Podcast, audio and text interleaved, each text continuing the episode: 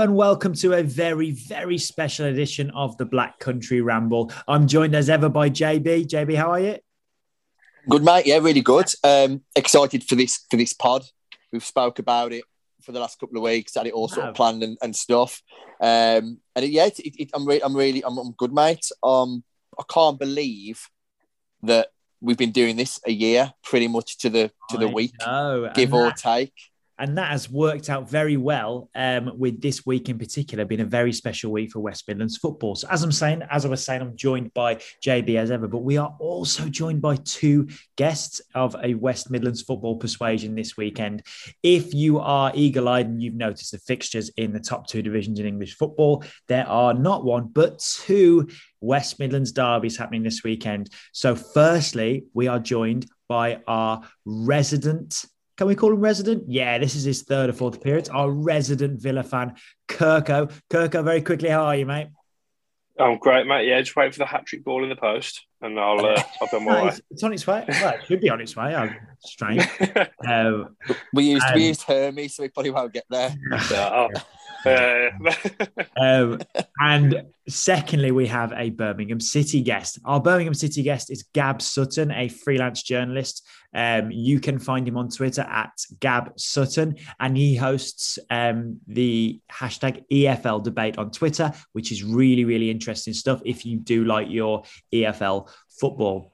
Now, to get us kicked off on this special edition of the Black Country Ramble, um, I have prepared a football trivia question. It's not to do with Midlands football necessarily, although some of the players may have played for Midlands teams. Um, who are the? In fact, no, that none of them have played for Midlands teams. West Midlands teams, that is. Okay, who are the nine Spanish players who have scored 25 or more Premier League goals? JB Kirko work together and try and answer that question. Which nine Spaniards have scored 25 or more Premier League goals? Well, we've got the obvious one first, didn't we? My first one is Torres. Uh, That's obviously the, the first one. Yep. yeah, that's Most that's, that's goals. the first person that's springing to my mind. 85 Yeah. for Torres, and that's the most for a Spaniard. Um, the, the the player that's been mentioned on the previous few pods actually, Diego Costa. Yeah, he has. Very good. Obviously, he's, he, he, he flicks between the old Spanish and the Brazilian. Yeah. So- David Silva. Yeah, David Silva's in there. You've got the top three, boys. You've got the top three. Okay, top three. Okay, Spanish, Spanish, Spanish, Spanish. What about? I don't know whether he was. I'm sure he scored a few goals. He's got to have got. How many? 25 goals. Yeah, 25 or more.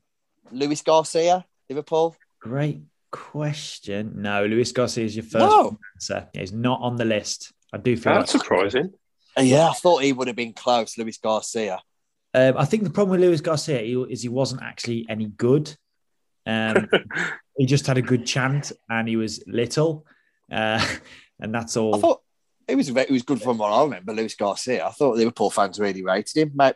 I Um. I think he's famous for his ghost goal and much else. Yeah, yeah, yeah, and the chant true. Luis Garcia, he drinks Yeah. yeah. from Barca to Liverpool. It's a great chant, to be fair. Um, so you've got the top three at Top the moment. three. Wow, crikey. Spanish, Spanish, Yeah. Spanish. I was I was going to say Morientes. No, That's a great. Oh, that's a good shout as well. I think For- I- I- see how bad Liverpool were in the league at that time. Like in Uh, early Yeah, possibly. weren't really that good. It was sort of Benitez onwards. They got good in the Premier League again. Yeah. Um. But but but oh crikey, Spanish. Wow.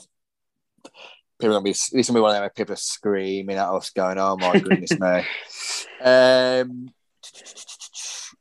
Are, are, there are there how many can I can I ask for a clue before we sort of draw Yeah, to so our and revisit? You, you've given me two, three answers so far. Two of them were Yeah. one was a midfielder. Of the ones that Yeah. are left, there are only, well, there are no out and out number nines in this list left. There are no Okay. number nines. There are two forwards um, Yeah. and a few midfielders, but there's no uh, out and out strikers left in this list. You've got the top two strikers. Fab, Fabregas. Yep, He's got to score in there. 25. Yeah, yeah, yeah. He's got 50 50. Wow, good return. Premier League goals. yeah, Um, class, isn't? Yeah, he's, he's, been, he's been around. He's been around. Crikey, gosh, he's been around. He was around age when he Fabregas. Okay, yeah, that's yeah. four. Fabregas. Uh, um, Pe- Pedro. Yeah, Pedro's in there. That's a great shout. shout. Pedro is in there shout. with 29 goals. So you have four to go. Yeah, four to go. That's, yeah, we're getting to the nitty gritty now, aren't we? Um, oh, oh. He, no, he didn't hit 25 goals, did he? That striker who Spurs signed. Um, Llorente. No, he didn't. No. oh gosh, did what's his face score twenty five? Or was he only was he in one season? No, he was only one season wonder, wasn't he? Um, Michu. Michu. Wow. Michu. One season wonder. Oh. There's no strikers left. Actually, actually did, wasn't there wasn't there a, a, a, Spanish bloke who did the rounds who played for Swansea? A winger or something. Oh, would he not got 25? He wouldn't have got 25. It, uh, I don't know. No, no one who's played for Swansea. Angel Rangel or something. Was he a fullback? Uh, no, no. Uh, yeah, he's I'm, a right, I'm, right back here, I'm, I'm, I'm, I'm, overthinking it now, aren't I? Massively. Um, You're on yeah. championship right backs now, JB. yeah, yeah. Premier yeah. League goal yeah. scorers. Yeah fly back. Okay, should, should, we should we re, should we revisit? Let's yeah, we can reconvene a little bit later on on the trivia. Yeah, yeah. So you've got four cool, to cool. go. You've got good, the, good question there. Good question. Yeah, it's a little bit of a teaser. Okay, so we're going to be very very quick in reviewing um, recent events in the Black Country because we do want to have plenty of time to talk Villa and Blues today, with it being this very special um, fixture. Uh, marriage, I don't know, fixture crossover. Double header. Yeah, double header. There you go. Thanks, JB. Um, You're welcome. This West Midlands double header. um, a, foot, a fixture marriage. I don't know. That'll leave, that'll leave long in the memory. That will make double header. double header is is a massive football cliche, and I, all I could conjure up was football or fixture marriage. Anyway, yeah, I'm not living that down. So, JB, um, Wolves are now up to three wins. Last time out, they beat Newcastle as quick as you yeah. can. Talk me through what went well yeah, it was decent. It was okay. It wasn't wasn't wasn't anything particularly great. Uh, we, we got the job done. Um, yeah, it, was one of those games, mate, where we, we, we did enough. Uh, the, the standout performers, obviously, Hwang and, and Raul again. Their their link up is, is getting better and better as, as the games go on. Um, I think they, they they will be really handy for us this, this season.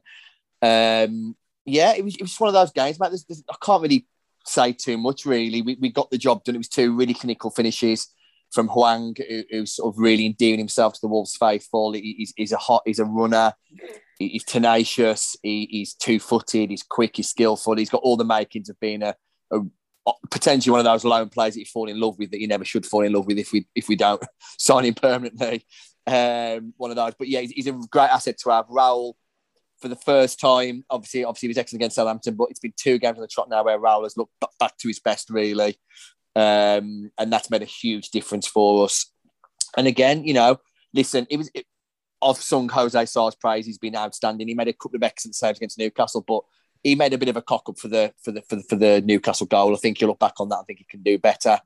Um, but again, the back three look pretty solid, mate. You know, we, we don't look, you know, we, we we we look pretty tight at the moment. So yeah, it was it was listen, it was it was Uh, it was three points against a pretty bang average Newcastle side. I think you yourself, Kieran, you said like you know you don't see what how Newcastle are even sort of where they are. I mean, obviously that was pre the Saudi Arabian yeah. take, take, take, take, uh, Saudi Arabia takeover.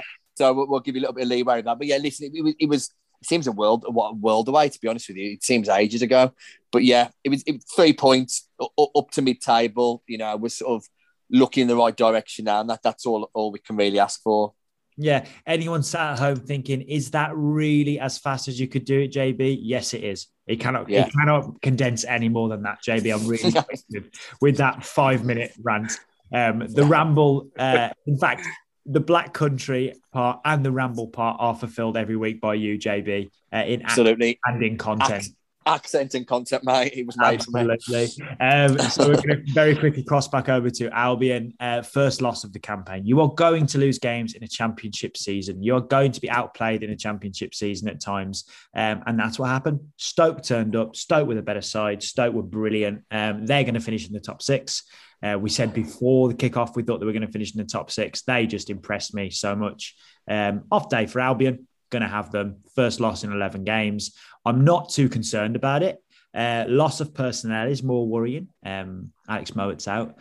Um, and he's probably our most important player. He's he's Ismaël's captain in in anything but title. Um, he plays like a captain. He relays those instructions on the pitch. He leads by example, and he's got that bit of quality which has really um, stood him apart from from the rest of the league. Really, he's been one of the one of the signings of the season.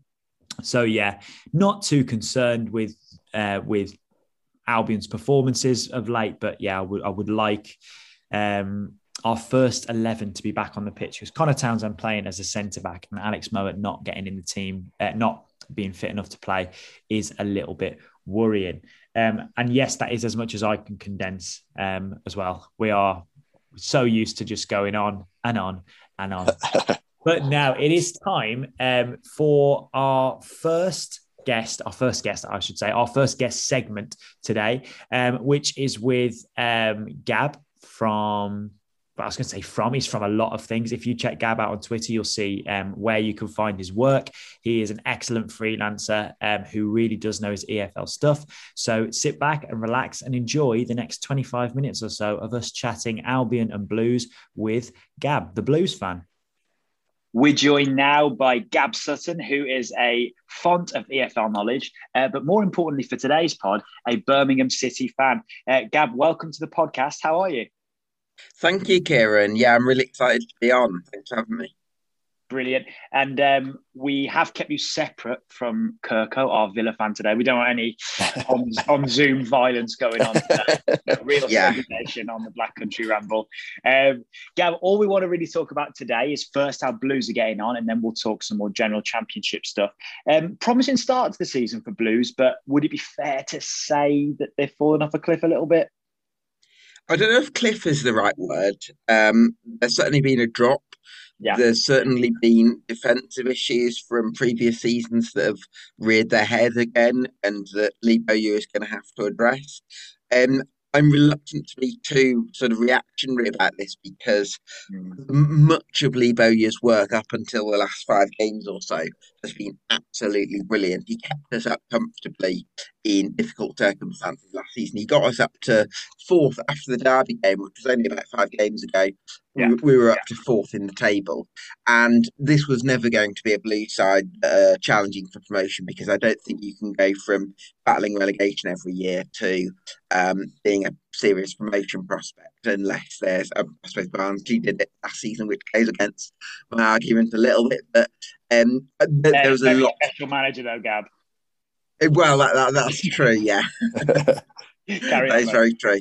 Very true, Kieran. Um, but yeah, I think this was always going to be um, a big um, a season about sort of stabilising in the table and hopefully building from there. And I think there's issues with the personnel that Lee Bowyer will try and address over the next couple of transfer windows. Yeah, I, I think um, as an Albion fan, I mean, I, am not, um, I'm, I haven't got the knowledge of uh, what goes on at St Andrews like yourself or, or, any Blues fans, but I just think Bowyer is the right man for that club. Uh, yeah. It just seems perfect. I, I, don't know what you think, Gab. Yeah, I think there's um, there's a lot of um, support for Bowyer based on what he did as a player because he was part of the 2011 League Cup winning side. So that always does buy you a little bit of extra kudos. But in terms of the results as well, there's been a, a battling spirit about Blues since he's taken charge. I think this season the, the football has, has improved as well. We're creating a lot of chances, far more yeah. than we saw under Aitor Karanka. I think the real task for Bowyer at the moment, there's, there's two main issues. I think one of them is the defence because Marc Roberts and Harlee Dean, their form hasn't been particularly great. And uh, I'm hoping that Dion Sanderson coming in for one of them will make a difference. The, the other issue, and this comes back to last season as well, is we don't really have a complete centre forward that can um, operate on on their own up top because to do that you've got to be pretty mobile you've got to be strong you've got to be able to hold the ball up you've got to be a good finisher as well um, you've got to be a complete package. And i think at the moment what we've got is Luka Jutkiewicz is an aerial target man Scott Hogan who's a poacher. And some people were saying Troy Deeney can make a um, an impact. I'm not quite sure he's necessarily been as fit or as sharp as we would have liked since he's come in. And actually our best results have come with Jutkiewicz and Hogan as a front pairing. So Bowyer's faced some criticism, I suppose, for sticking with the three four one two formation with Tahith Chong behind Hogan and. But I can see why he's done that because it feels like that's the best option with the personnel we have at the moment. Yeah, Gab, I agree. I, I think um, that Bowyer is doing a really good job with the personnel that he's got. Um, but when you look at that front line on paper, uh, it's a really good championship front line. Um, and you might say the same thing about Albion's front line at the moment. Um, but we're missing um, we're missing that really clinical number nine, um, and we're missing that player that, like yourselves, is going to be that all-round striker that um, that I don't think Jordan Hugill is. Um, certainly okay. not for Albion. Certainly not this season. Um, but I'd probably swap you Jordan Hugill for Troy Deeney if if we could do a swap deal, Gab. Ooh, I, I would I would take that in a heartbeat. You know what? Let's make it happen then. Let's get on the phone let's make this happen. Let's speak to both clubs, and then, and then Friday night they can just swap shirts. JB, you, I know you're a big fan of Lee Bowyer, and you had high hopes for Blues at the start of this season. Um, what is it about Lee Bowyer that you think fits Blues so well? Well, I, think the first thing is obviously with him being the ex-player. I think obviously that that that's obviously you know the, the, the obvious link, the fact that he was such a, a big player and a good player for, for Blues when when they when they were sort of a solid PL uh, uh, team back back in the sort of mid 2000s, if you like. Um, I just think he's done really good jobs wherever he's gone. He, I thought he was he, he, he worked under sort of real difficult uh, circumstances at Charlton. Did a really good job there. He's gone to Blues, so let's be honest with you, haven't exactly been a sort of a, a beacon of stability, if you like, over over the, the last the last few years. And I just think he's done excellent wherever he's gone. He's obviously played at the very top level. We're talking England Champions League. She's got the credentials and the sort of the respect to think from the fact that he's been there, done it as a player. He's obviously got lots of contacts. I think he's just a really good fit. I've got a lot of Blues fans who really, re- Blue fans, mate, should I say, who, who've, who really, really. You don't own the Blues fans. Yeah, you got loads yeah, I, know, I, know, I know, yeah. They're sort of living in my house in, in, in the downstairs sort of thing. the important um, is they all love Lee Bowyer. they really, really do. And the funny thing is, it's funny what, what Gab was saying actually, because this is, I suppose, one of those sort of like our my brother's cousin, sister, so and so's uncle said this sort of story. But I've got a couple of mates who uh, are builders, and they've literally just completed a full renovation on Ryan Woods' house, which is just okay. up the road from from where from where I live and where Kieran's sort of from. And I was in the gym with one of them the other day, and it's one of my good friends, Sammy's, and he's, he's done all the work on Ryan's house. And he obviously they were talking. He, as a reward for them doing his not reward, no, saying thank you for obviously doing the work on his house. They let him go in the box for I think it was the Derby game actually. I, I can't remember. It was wow. a few weeks ago anyway. But anyway, they were talking to Ryan about obviously blues, this and the other. And what Ryan was saying, Ryan was just saying to, to, to, to the lads uh, who were built, who were doing the building, was that actually there's real hope in the camp. Actually, they can actually mount a serious promotion campaign. Actually, within that Blues squad, they believe they're good enough to be up there and challenging. Um, so, so the, I think the confidence is there, and I think the start that you had sort of sort of typified that in a way. I think your sort of blip has come probably a little bit earlier than you wanted because once if you have a blip this early on to make up that ground to, to, to keep up with the with the boys who, who are picking up the points is is tough going. But for me, I still think Blues will be there thereabouts. I think Bowyer's got enough in the tank with, with the squad there. I think Deeney will come good. I still think that's a really good sign. I know he hasn't set St Andrews on fire yet as such, but um, I think he will come good and yeah, I, I just I think Bo's a really good fit for Blues, and I think I think if they can keep holding him long term, he, he, sort of brings that stability that they they really need. To be honest yeah. with you. Yeah, I think all the off, off the field issues that he dealt with at Charlton have prepared him for um, the the challenges he might face at Blues. Um, even though they have been definitely trending um, upwards in terms of stability over the last few years at St Andrews. Yeah, um, yeah. Just one word on Ryan Woods, uh, class act at the level absolutely great addition to that Blues team. Um, and I think they could do a lot worse than Ryan Woods in that midfield. Um, oh, very much so. Gab, yeah. Gab, I want to move on now to talking a bit more generally about the championship so far. We are just over 10 games in. Um, you wrote an incredibly comprehensive, well researched, brilliant um, um, succession of pieces um, for, was it BetVictor? If I remember correctly. Yeah, at the start of the season, um, where you did your one to twenty fours for all of the um, all of the EFL leagues, and it, they were brilliant. They were so well researched. One, um, and I spoke to you about this at the time. One minor clanger that you dropped was you thought that um, Albion wouldn't take to Ishmael quite as well as they had, and they'd be a little bit lower than they were. 13th, Gab said. Um, JB, you were guilty of this as well. You you said the same thing. You said we'd be fighting on the on the edge of the playoffs and we might sneak in. And sixth was your prediction at the start of the season, JB. Um, so it's not just could still you, happen. Could, could, could, still happen. Yeah, could still happen. could still happen. Could still happen. um, yeah, but if you were to revise your top six now, who would be in it?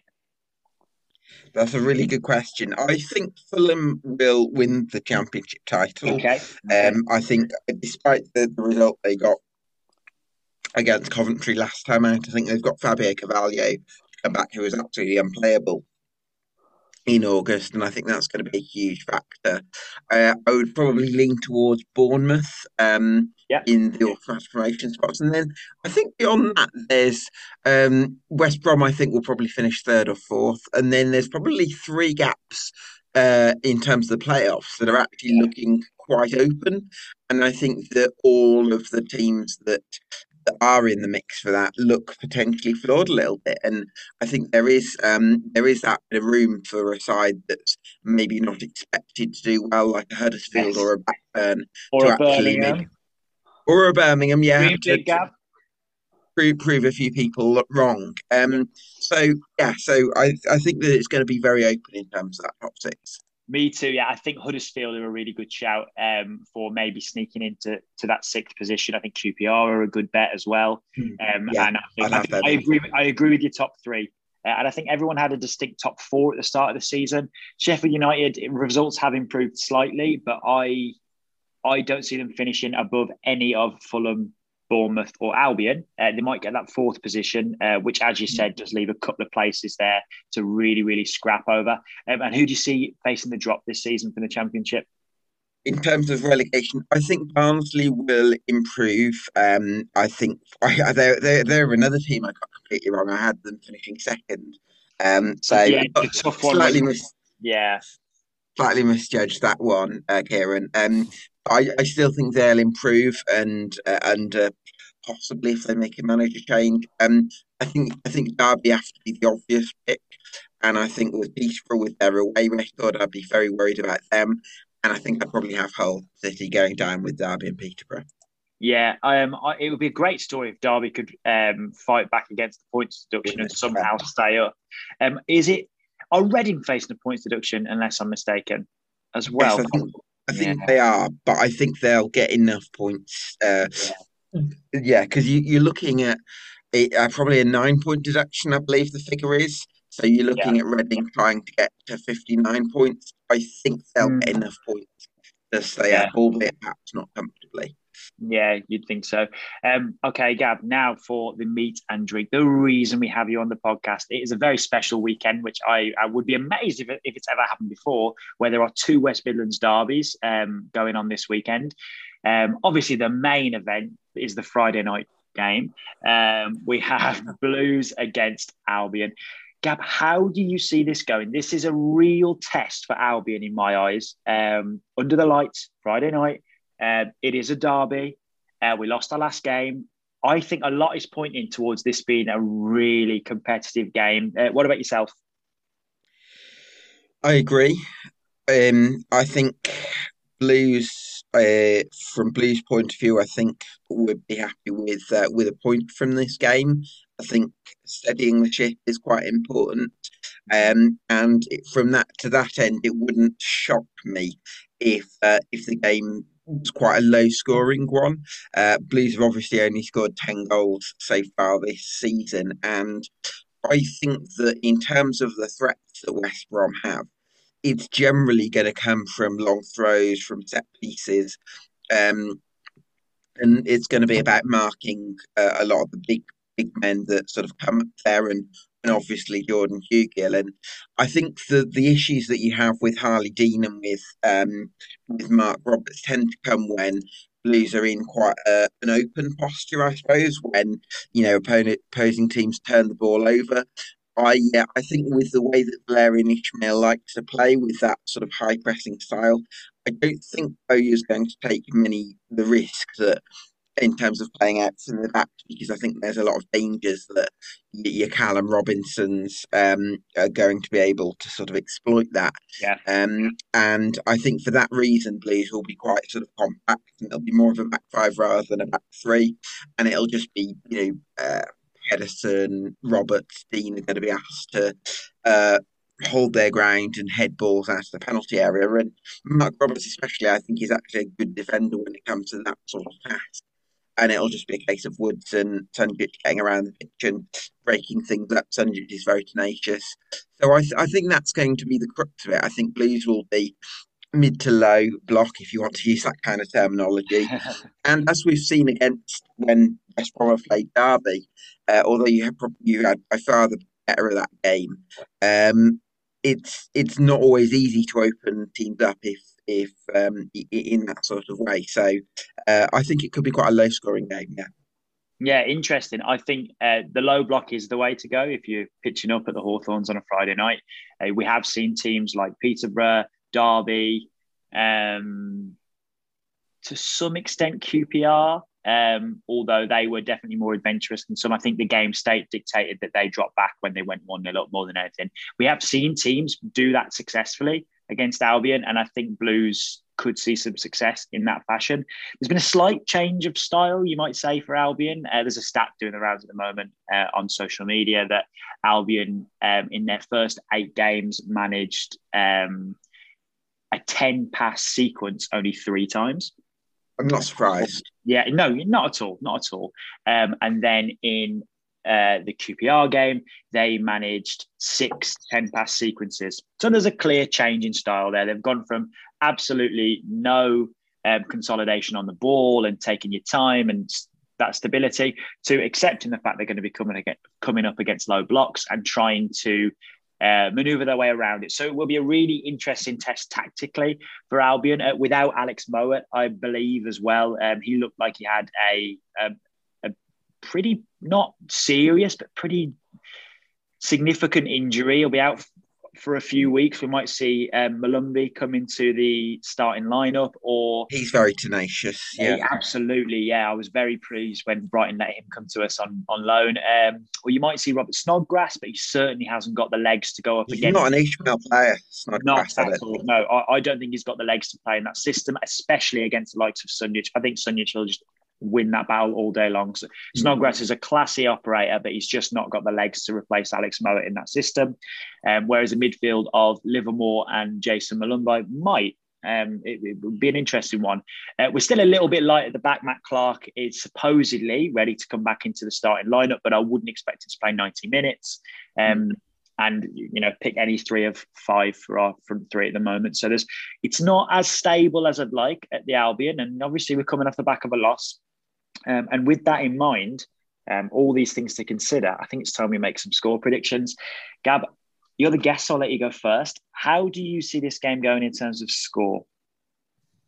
That's a good question. Um, my head tells me we'll lose 1 0. My heart tells me we'll get a nil nil draw. oh, your heart's not as ambitious as I thought it might be, then, Gab. yeah, you see the best your heart can do is a nil nil. I'm a true ro- romanticist, Kieran. yeah. We'll go on nil yeah. Oh, what a lovely picture that would be a nil nil on Friday night. JB, what about yourself? Obviously, you're the neutral in this conversation. How do you see it going?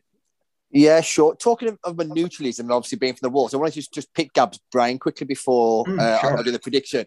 Where where do you stand on the Dion Sanderson situation? Because obviously he's very, very highly regarded at Wolves. He's on a long term yeah. contract.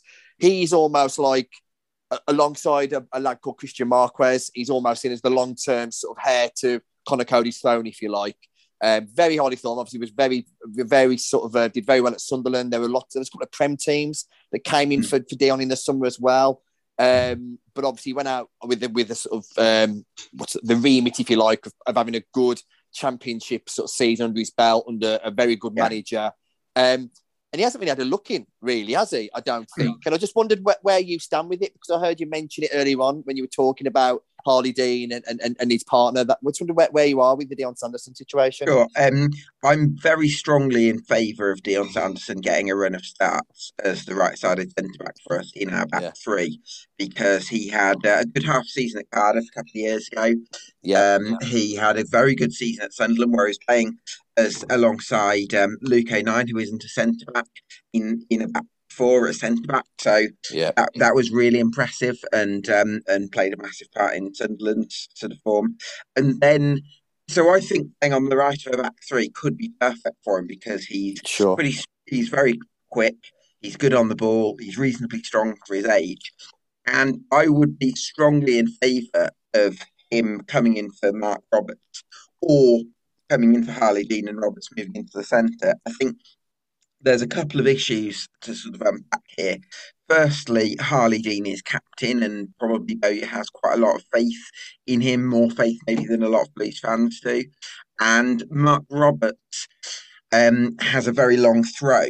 Now, I'm sceptical about how useful this throw is because um, I think that although he can definitely get the ball in the mixer, um, what you kind of lose a little bit of momentum if you take loads of time to set yourself up for this long throw because you miss an opportunity to catch the opposition out. Whereas if you go with a long throw, then they can reorganise themselves accordingly. So I would probably be in favour of dropping one of Dean or Roberts um, and giving Sanderson a run of games. And the other thing is, it'll help us play on the front foot, not just because Sanderson's a good ball playing defender, but because he's so comfortable in those one on one situations. And if you're going to play high up the pitch, it's great that you've got someone who can guard against counter attacks because he's so good running backwards, um, which Marc Roberts isn't particularly good at. So I really hope that Dion Sanderson gets a run of games. And I think if he plays on Friday night, I feel he'll vindicate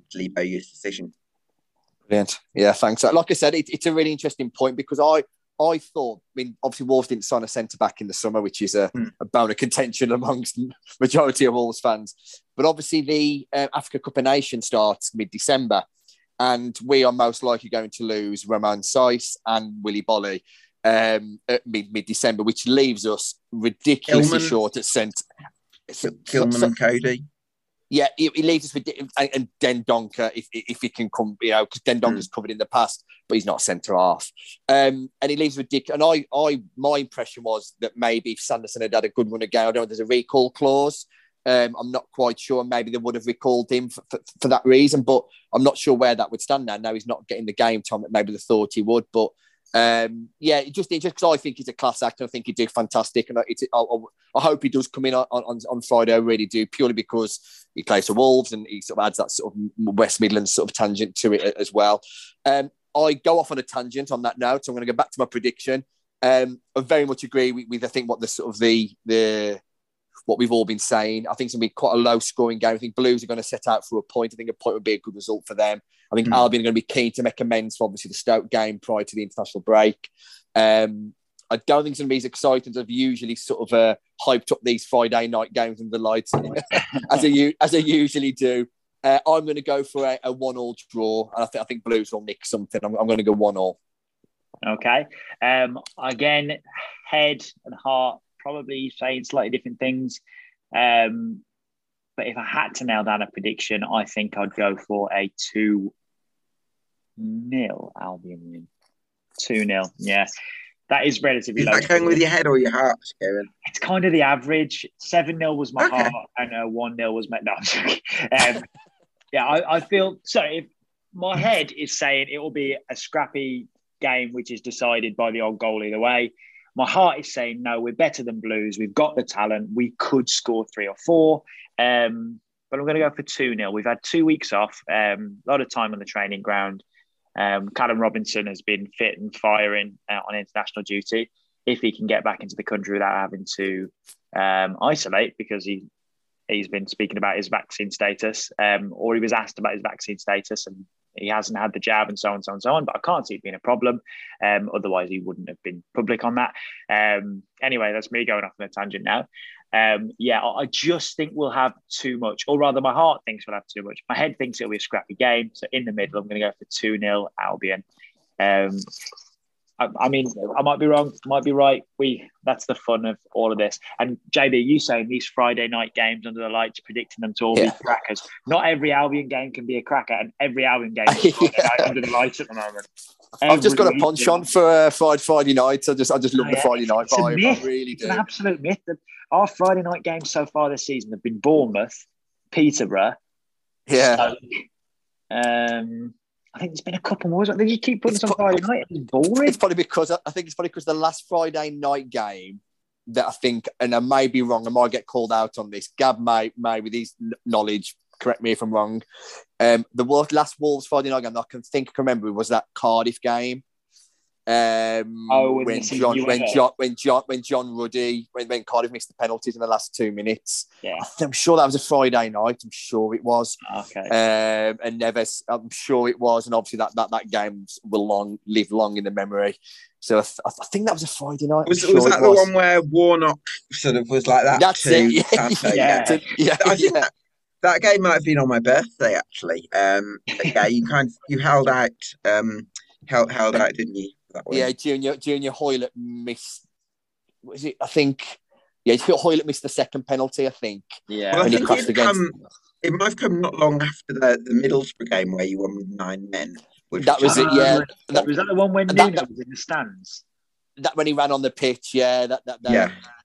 That yeah. could have been a Friday night game. I think I think we've had a couple of good Friday night games, and the Bristol City over Christmas when Ryan Bennett scored in the last minute. Oh, well. yeah. we, had, we, we had some I think, cracking. I think that was the one where Santo was in the stands, wasn't it? So um, that's the one where Santo was in the stands. That's it. Yeah, yeah, yeah, yeah, yeah. yeah. So, so that's where my love of Friday night games comes from. If Wolves get relegated in the near future and we're sort of, you know, you know, sort of playing playing like Dross or whatever, I might change my mind. But um, yeah. yeah. that's where that's where my Friday night thing comes, from. it's comes the from. box office slot. That's why, and Nuno's box office, and oh, absolutely, in a box office, and let's hope that Bowyer's Blues uh, up against Al- uh, Ismaël's Albion can produce a box office clash on Friday. Gab, is there anything you'd like to add or promote or plug before we go?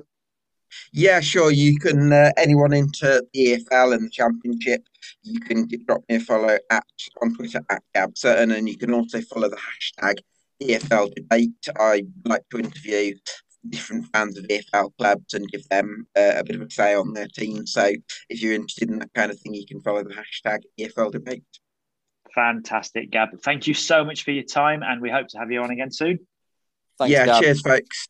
Uh, cheers, cheers, Gabriel. Appreciate that. Thanks. Cheers thank you once again to Gab. It was a real pleasure having him on, uh, and it was lovely to hear from a Blues fan. Um, Kirko, we did have to keep you separate. Um, I know you weren't on the call when we had Gab on, uh, but we didn't want any trouble. We know that it's such a fierce rivalry, um, the Second City derby. Um, not like friendly rival that we've got going on on a podcast. But no, thank you once again to Gab um, and Kirko. We're going to come straight to you for your Wolves Villa input after we revisit the trivia. Now, I don't know how you guys are getting on with this um, in your heads. I know it's very difficult to uh, conjure things up while we're talking, but I think you might have come up with one or two in the interim period. Um, Kirko, has anything come to mind? Uh, I've, I've, wrote three names down. The, the one is a definite no. Um, so I'll, I'll, go with the two things, the two people I think have done it, uh, and that'd be two Alonsos. So Xabi Alonso no. Oh, I thought it'd be. I thought it'd be guaranteed. maybe um, the person who made this list just hates Liverpool because no Morientes, yeah. no Garcia, no Xabi Alonso. Yeah. yeah. The other person was uh, Marcos Alonso. No, but he can't be far off, you know. Can't be. Can every, every, time, I, every time I watch Chelsea, he seems to score a free kick or something like that. You know I mean? Yeah. You know how many he's got? Twenty-three. Oh wow! He's, he's good, next. Good shout. He's, he's next, next, in line. Yeah, so you can have a half point for that. Um, would we like? Would we? Oh wait, I want to hear the one who definitely hasn't done it that came to mind. Oh, Navas from Man City. He hasn't, but oh, he's not even in the list. He didn't even get seven. yeah, no, you were right, Coco. He definitely hasn't. Yeah. Um, Okay, so the ones you've got so far are Fernando Torres, David Silva, Diego Costa, Cesc Fabregas, Pedro. You are missing a current Premier League player, two current Premier League players, in fact, two current Premier League players. Um, one who doesn't play in the Premier League anymore, but I think he's still playing despite some injury trouble. Um, and then one, oh, I've got him. Yeah. One current manager. Okay. So, JB, you said, Oh, I've got him. Who have you got? Cazorla. Yes. Excellent. Santi Cazorla's in there. So you're missing two current Premier League players who are in this list.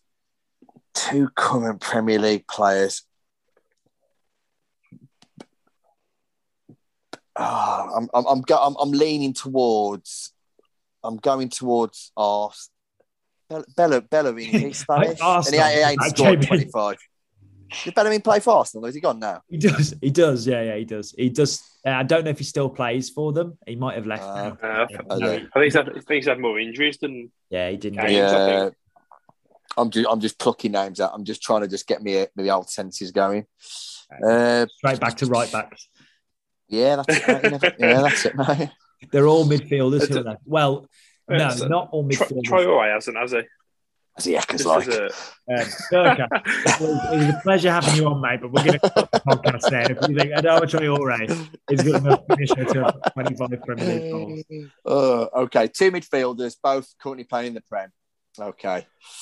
Um, one is one is a forward, not a number nine, but he's a forward. Um, and okay. one one is an out and out. Um, well, no, well, depends where he's played. Yeah, they're both sort of forward players. Yeah, neither of them are central midfielders. They're both forward. Okay. Players.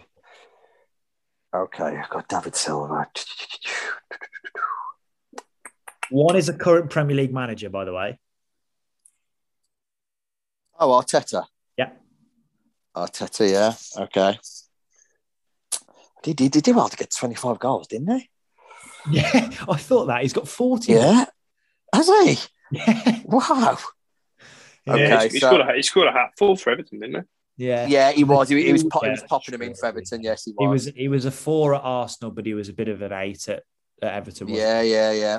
Um, um, I say four, a six, whatever people call it. He was. A, I think it's because he wore four, maybe, but he was a defensive midfielder at Arsenal. Um, hmm.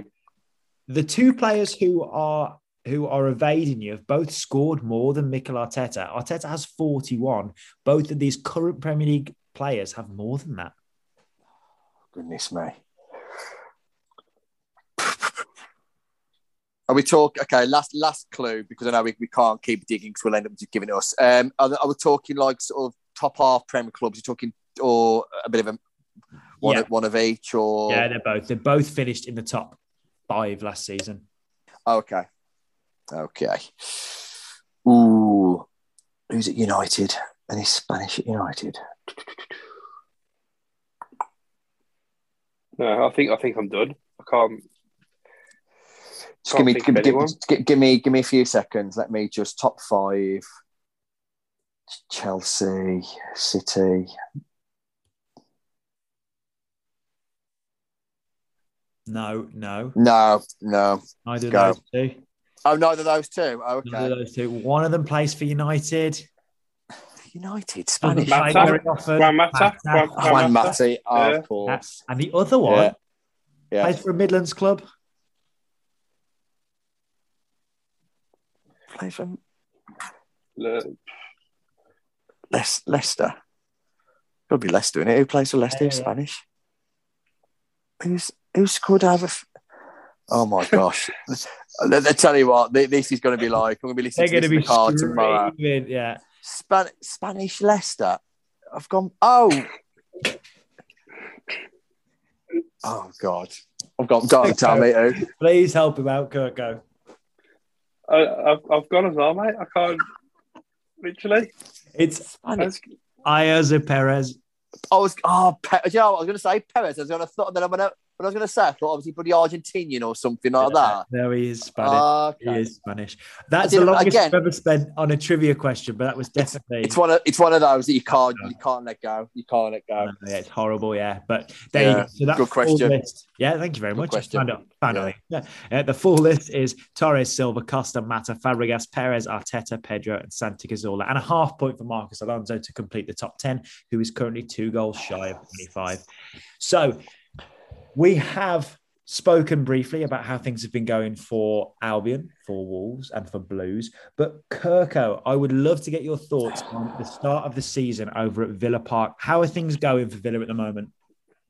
Yeah, a bit of a mixed bag. Um, you know, it, we've won some games, we've lost a few games, but we, have kind of attacked the season with a bit of a a bit of a different strategy. You know, Grealish is gone, as we all know.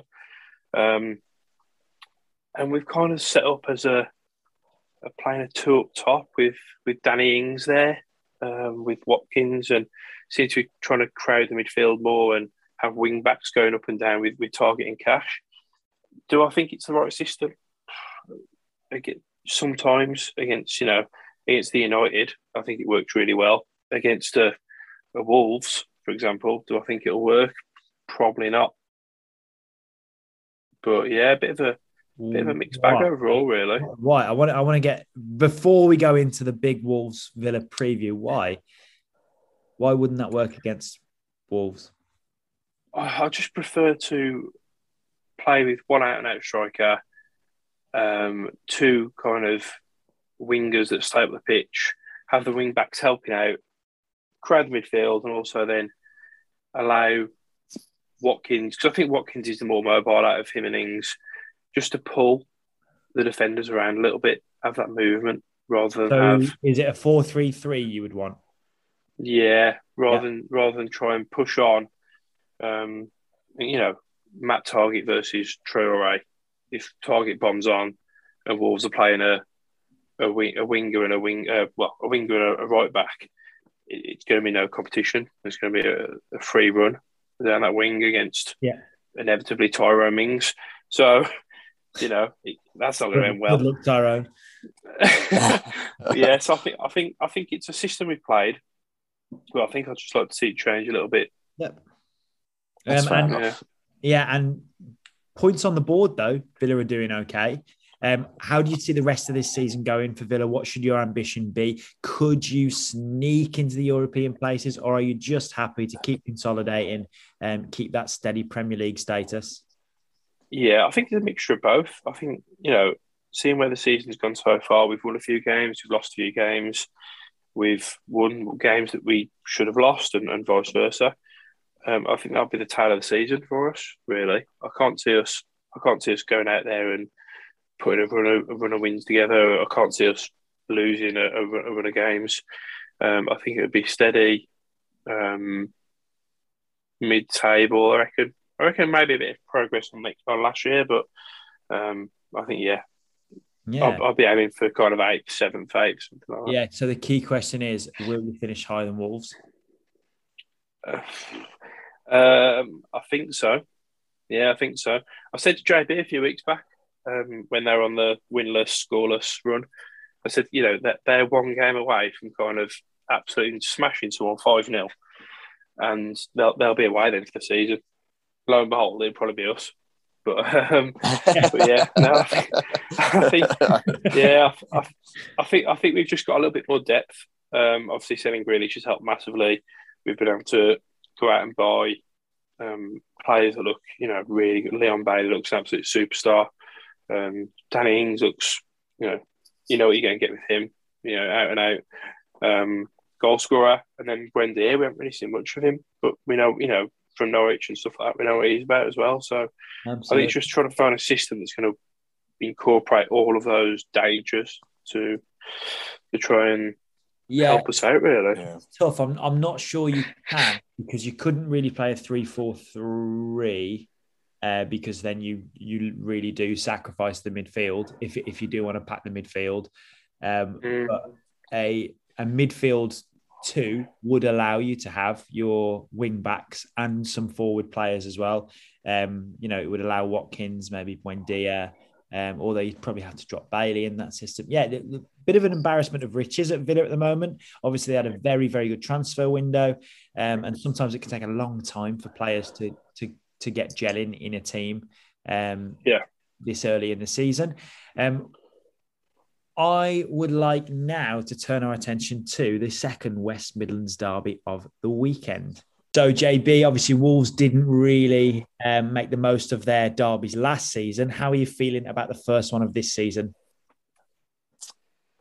yeah, it's a difficult one really to answer. I think I think we, Wolves and Villa, we had sort of, even though we've started off differently in terms of the season initially, we've kind of ended up having sort of similar paths, if you like. You know, we've kind of won some, lost some, probably won some games where we probably didn't deserve to, and likewise lost games we probably should have won. So we've sort of had quite similar trajectories really over the first sort of um, eight to nine games. Um, I, th- I, think there's only a point between us, I think, in the table, if, if I'm right, give or take. Um, so yeah, I, I think I think it's gonna be a really even game. I, I, think I think in terms of starting 11s, they're probably very very even. I don't think there's much to pick apart between the starting starting 11s. Um, I looked at what Villa did with with the Grealish sort of side of things in the summer. I thought they were very very clever um, with how they reinvested that money. They brought in players, um, top top players. To be honest with you, I thought they reinvested that money wisely. I thought um, Kirk, I was going to have to throw me the guy's name, um, the sporting director who came uh, out. Yo- did, uh, Johan Lange. Is that, is that the guy who came out and, and did, did the sort of the press no, release and, and explained? Uh, oh no, uh, um, Purslow. Purslow, yeah. Purslow. I thought that was yeah. phenomenal. I thought that was phenomenal. The way he came out, explained it all, how, the, how it had been in the pipeline for a while, they knew what they were doing. what I, worked with, I thought that was, that was a phenomenal piece of communication to the fans. At that point, Wolves were really sort of our sort of our board were really sort of like isolating themselves and the Wolves fans. Wolves fans were sort of getting very itchy feet in terms of the way that Fosun were, were doing things. And Villa came out and did that. And I was like, wow, like that's that's that's what Wolves used to do when we had Laurie Dalrymple around that sort of communication we used to have. And I thought that was that was really really good of Villa the way they did that. Um, so yeah, I think Kirk I touched on it just. I think Villa's squad depth is, is, is far better than Wolves. I think, as I've always, I feel like the only thing I've ever said on this podcast is Wolves are always a couple of injuries away from breaking point. Um, even more yeah. so with the fact, even more so, and again, touched on it with with with Gab earlier um, in terms of you know the Dion Sanderson situation with, with with him at Blues and how mid December Wolves are going to lose Saïss and Boly to the Africa Cup of Nations, and yeah, so I think I think it's going to be a good game. I think I think both teams play good football were missing Trincao on Saturday, which is a loss. I, I, think this sort of game would have suited Trincao. I think I thought he would have really caused Villa a bit of damage. I think the way that, that, that we will set up against Villa and the way that Villa set up, I think Trincao would have really would have been one of those games where he sort of comes to the forefront. So for him to be missing for me is a real blow. Um, I think that's a massive. I think that's a big advantage to Villa. Yes, we've got a bit of depth in terms of the forward department. Your Podences, uh, Traore, who hasn't started the last couple of games, he could potentially come into. It's not a bad replacement by any stretch of the imagination, but Trincao for me has been been brilliant, and I think he's he's a massive loss. Um, so yeah, I, I think it's going to be a good game. I I think it'd be interesting how Villa set up against us. I don't know whether Villa are just going to stick to their their Wolves have been very rigid in how we. The only thing that we've tweaked is how we've we've sort of pushed Hwang a bit close to Raul, and we've kind of made that partnership work in terms of the rest of the side, we've been pretty rigid in terms of he, he stuck to the three centre halves, the two wing backs, Neves with one of Moutinho or Dendoncker. Um, he seemed to have favoured Dendoncker the last couple of weeks, but he actually dropped Neves against Newcastle, to be fair. Um, so see how Villa set up. I'm not sure what Kirkhouse thoughts are in terms of whether he thinks how Villa will go for, whether you'll stick to what you've been doing, whether you'll think you'll adjust it to, to sort of counter what Wolves will bring to the table. Yeah, I think I think we'll stick to what we know. I think I can't see Dean Smith um, changing up too much. I think we've yeah. got injuries with uh, Bertrand Traore. I'm not sure if he's going to be fit. Um, again, Leon Bailey pulled his thigh, scoring an absolute rocket of uh, yeah. a goal against Everton. Um, so yeah, I don't think he'll change much, but I think he'll try and go on the attack, control the ball. I think it'll be very different to a Dean Smith team that you I say you've, you've previously seen down Wolves, but I think before we very much just wanted wanted to hold possession, slow you guys down, and and attack when when and if we could. I think now yeah. it'll be more of a let's get you on your back foot, let's push you back, let's you know attack the wings, and, uh, and really kind of work work the middle ground for the strikers. Um, but I can't see I can't see him changing it. Um, interesting. I was, I was having a quick think earlier. I think it's kind of a, a battle of the goalkeepers. I can see this game being. Um, yeah, you know, your your two very good, two very good goalkeepers played, played really well. Yeah. Uh, Martinez, if he's back, so he's, he's currently in Argentina playing. Uh, I think he plays Thursday evening, and I think he's got to get a flight back. So that'll be uh, that'll be touch It's very go. similar. It's very similar to Jimenez. Uh, He's playing for Mexico. I say tonight. I think it's possibly early hours of the morning. They're playing in some obscure place in Central America. Um, Mm. I, I, I don't know what the time difference is like. I think it's going to be touch and go for like Martinez and, and Jimenez actually. Um, Yeah, definitely. in terms of because I'm, you know, they've got to factor in jet lag and things like that. It, it's it's um that that that could be really interesting actually. Jimenez is good point. Jimenez is in El Salvador and he plays at five past three in the morning. So, and that's going to be five past three on Thursday morning. And is the game Sunday or Saturday? Saturday. Jimenez. Ah, that is it. I've dropped a clanger in my FPL team then because there's no way he starts. I wouldn't have thought so because that's going to be. I imagine once the game's finished, I I don't know what the time difference is, and you flight back, and then you've got to then you've got to deal with your jet lag, body clock sort of thing. It's very complex. I mean, this international break. Listen, we don't want to go into that. that that's a conversation for another pod potentially. But what these governing bodies are, are, are playing at with these timings of the international breaks, or even the fact that the PL not even pushing, you know, these, you know, the, the teams that have got players in your kind of your South Mm. American, Central American teams. To, you know, there'd have been no, particularly with the West Midlands derby, the fact that Villa Blue, sorry, Blues Albion is Friday night. There'd be no harm in pushing the Villa Villa Albion game. Sorry, I'm not getting my words out. Villa Wolves game to the Sunday. None at all. There'd be no harm in that whatsoever. Mm. Um, see I potentially that, definitely that thought might the um, I definitely thought the police would like it that way as well. 100% separate it out. Yeah, Yeah. separate it out a little bit. It's a t- tight turnaround, isn't it? Yeah. Um, I'm very, very surprised we got moved to a Friday kickoff, but I suppose it's so people can't get to the pub after work with enough time. Well, I was surprised Wolves Villa wasn't on, on, on the box. To be honest, you know that that's usually a given for Wolves Villa to be to be on the Mhm. box. Yeah. Um, so I don't know whether there's, whether there's, whether there's lots of other bigger clashes this weekend in the Prem. I don't know if there's any big bigger derbies or like top four clashes. I'm I'm not sure to be honest. Um, I can so check. yeah, so yeah, yeah. Bur- that- that- Burnley that- versus Southampton, I think, big game. oh, massive, Huge. Mm, massive. um, no, there's, there's nothing on JB. Um, Yes, that, that Everton really against. West Ham. Uh, that's the most boring fixture every season. Um, Newcastle against Spurs. Oh Mm. god, there's nothing that Nothing that, nothing that jumps out. Chelsea- Brentford against Chelsea Saturday night. That's a decent fixture. Uh, but no, Yeah. no- nothing that would mean Wolves Villa wouldn't be on TV. I'm surprised that's not on TV, and I'm also Yeah, it's- it's, not Sunday. Yeah, it's, it's a very strange situation, but but just just obviously just on the Jimenez thing there, that sort of changes that changes a lot really if he doesn't start because you know that that does actually I've been talking about the Villa tweaking things that that could ultimately mean Wolves tweak things quite a bit actually because without Jimenez as our focal point because he started every game this year, um, that would be really interesting to see, to see where he goes if he doesn't start. Um, but you yeah, have to bring I- uh, Paolo Nutini in. I- sorry. You have to bring Paolo Nutini in. That's it, mate. Who knows? He hasn't had many minutes, has he? Bless him. He has to get his guitar, get, his guitar out and everything. But um, no, I think I think we're in for a really interesting game. To be fair, I am looking forward to it. But um, yeah, I think I think for me, Villa and Wolves are going to be pretty much neck and neck. I think now Wolves have got up and running. I think they'll both have similar aspirations. If I'm honest, um, I think Villa are better equipped to, to go for those aspirations because of the, the, the, the sort of strength in depth. I think Wolves transfer window. We've been over that don't need to dig that one up again. It wasn't wasn't what what we needed or expected.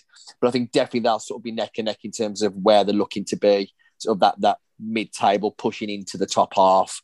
Um def, definitely. But yeah i'm looking forward to. It's gonna be a good game hopefully. Yeah, I think it will be as well because if Kirko um, informs us that Dean Smith will be setting up to try and pin Wolves back a little bit, um, as a neutral who's seen a lot of Wolves this season, I think that's going to be really exciting because um, they're not not really a team you can pin back. Uh, yes, Wolves haven't been as clinical as they should be, and there's been mistakes, but I. w- I would definitely be looking to set up on the counter against Wolves more than trying to pin them back because if you try to push Wolves back, you, you can invite a lot of pressure on. Um, so I think that'd be a really, really interesting game. Um, but as regards the score, I'm not too sure. So Kirko, as the guest, I'll come to you first. Can you enlighten me? How is this one going to end up? Uh, I think it'll be a draw. Um, one-one, something like that. I think. Um, again, all all depends. Martinez is back. I've just looked on Google now, actually. So Argentina play Peru uh, Friday, the 15th of October, at half past 12 at night. That's oh, obviously our time. So that's Thursday evening. Half past. Then. Oh, wow. Wow. Yeah, so that's so that's even past the the Jimenez one. Yeah, um, so, Jimenez, so, yeah, so, yeah. Jimenez is, is in El Salvador and Martinez is in Argentina and they've got some the time differences are completely different. Um, they, I think, I would presume they're not far off. There'll be an hour or two in it if they're. Um, Un- unbelievable, Un- unbelievable. Mm-hmm. T- touching on sort of tactics and things, I think the big thing for Villa will be, and I'm sure Dean Smith and the Villa lads will know. We always know that Conor Coady struggles against sort of the out and out strikers. Do you know what I mean? You sort of be out and out. So I think I think Danny Ings could be key to this game. Um, I think if Danny Ings sort of pins himself on Coady, I think he could give Coady a tough time. Um, I, I, really do. I actually like Danny Ings. I, th- I, think I thought that signing was a proper old school teletext signing, wasn't it? Out of absolute nowhere. Um, yeah, it was, yeah. no, no journalist knew, no reporting, nothing. It was like that's when you used to wake up on a Saturday morning, pop teletext on it. Bloody hell, that's happened. It was a brilliant, such a proper old school. And I really like Danny. It was a superb sign for Villa, and I think I hope I'm not tempting fate by saying this, to be honest, but this is why we're here on the podcast, aren't we? But I think if Danny Ings is on it, and I think if if he pins himself on Coady, I think I think he, he, could have a bit of a bit of a free fall, to be honest. But um, yeah, we'll, we'll, we'll see what goes down. I think Ings, Ings could be pivotal. I think the midfield battle will be really tight. I think the way that Villa play, the way that Wolves set up, I think the midfield, I don't think to be as free flowing as what we probably think. I think the games we won or lost in terms of if Jimenez starts, if Ings is on it, and, and, and down the flanks, because the flanks are really important to both sides, aren't they? Yeah, hugely. Yeah, especially with wing backs that we've got now. You know, yeah, yeah, looks looks unbelievable there. Looks, looks phenomenal. Um, and, and, and, then you've got the the, mid, the midfield three, then haven't you? Of uh, exactly. of both teams, I guess. Yeah, that, that's it. I mean, the, and he, obviously he's a big fan of Daniel Podence, so he might might come in in front of the of the sitting too. I, I like Daniel Podence. I think he had something completely different to us. Um, and also, I mean, we've touched on in previous pods. He's like, without obviously, we know what Semedo is about. We know Semedo loves getting forward and bombing. And he probably should have had five goals this season already. Semedo, the amount of one on ones he's had. But the other one, the surprising package is Marçal who literally, um, you know, he's come out of nowhere, sort of thing, in terms of the way that he, he bombs on. He whips in crosses. He's got a couple of assists. So I think definitely the games going to be won or lost down those flanks. Um, I think the yeah. midfield battle will be tight. I think it's who's going to get the better of each other. And that leans to me, is he going to pop Traore in to try and push us forward so we've got that outlet to push on? Would Traore have started if Trincao hadn't, hadn't got COVID? Who knows? But yeah, it's going to be, I think the lineups will be really telling come, come two o'clock uh, Saturday afternoon. Yeah, I agree with that. Yeah. Um, JB, did you chuck a score prediction in there? Or... I didn't know. Um, obviously, obviously, Kirko's gone for the draw. I went for the for the draw uh, with Albion Blues, so I don't feel like I can go for draw. So I'm going to just stick my neck on the line. I'll, I'll go two one Wolves. Interesting. I I don't know why because I never do this with Wolves games, but I think this is going to be a goal fest. Um, I'm going to say uh, one 0 um, I'm, I'm going to say I'm going to say two all. I think it'll be pulsating. I'm going to go two all. I think both teams yeah. have got a lot going forward, even if um, maybe Wolves haven't scored as many goals as they should. And I think Villa have got enough to hurt Wolves as well. Uh, and I think Definitely. they might hurt Wolves on the break. Um, I think that might be where they see their success, or vice versa. If Villa are intent on on playing on the front foot, then I think they'll be very susceptible to the counter attack um, particularly yeah, definitely. at any point Traore is running at Mings. Um, or if or, anyone's running at Mings, to be honest with you, oh, that's true. Yeah, Bruno Lage starts running at Mings. Um, Pacey, you know, Lage is oh, um, yeah, so just to recap there, we've got a one all from Kirko. We've got JB. What was yours? Oh, I've gone two on Wolves just to jump off the fence a bit. And I'm going to chuck in the two all. Uh, Kirko, what what do you reckon for Albion against Blues? Obviously, you won't have seen much Blues this season because they never get picked for TV because they're not box office enough. Um, Albion, on the other hand, on every week. Uh, Kirko, how do you see that one going? Um, I, I can't say I've watched a single second of either team, but based based on just you know what I know about football, um, I'd probably say 6 0 West Brom. Yeah, I, I agree. I agree. I think you know yeah. lots about football then, Kirko. uh, I uh, So Gab went for a nil nil. I think. Did he decide on the nil nil, JB? I think he went. I think he went nil nil. I'm yeah, sure the listeners nil will know. nil. The Yeah. listeners will know. The listeners, I can't, yeah. Um, there's a great line, Kirko. You'll you'll hear this when you listen back. But Gab said he wasn't sure whether to go um, with his head, which was a one 0 Albion win, or his heart, which was a nil nil draw. I thought that was great. That that was that was the extent of that. Um, uh, and then I went for a two 0 Albion win. Um, Yeah. yeah, we'll- I think I we'll- dropped in a one-one, didn't I? Yeah. you did, yeah. You stuck that one under the rug. Uh, so once again, thank you very much, Kirko, and thank you very much, Gab. Um, unless there's anything we want to add, uh, Kirko. Uh, yeah, I was just going to add, if I can, um, just Yeah, to say that it has been uh, near enough. I think I think it's two years tomorrow since um, one of my good friends and Albion fan, uh, Rob Spray, was killed while following England in Bulgaria. Um, uh, so it's kind of a fitting tribute with the weekend uh, fixtures that are currently happening. Um, he never got to listen to the pod, but I think he'd have been a massive fan. He loved his football. Um, also loved ripping Villa when we, when he could. Um, so I think I think yeah, just a, a small tribute to him, just to say you know, uh, always thinking of you, uh, and especially Always. with the weekend's football. Um, but yeah, rest in peace, Rob Spray. Rest in peace, Pie. Absolutely. And I think that's a lovely note to finish on. Thank you for listening to this week's episode of the Black Country Ramble.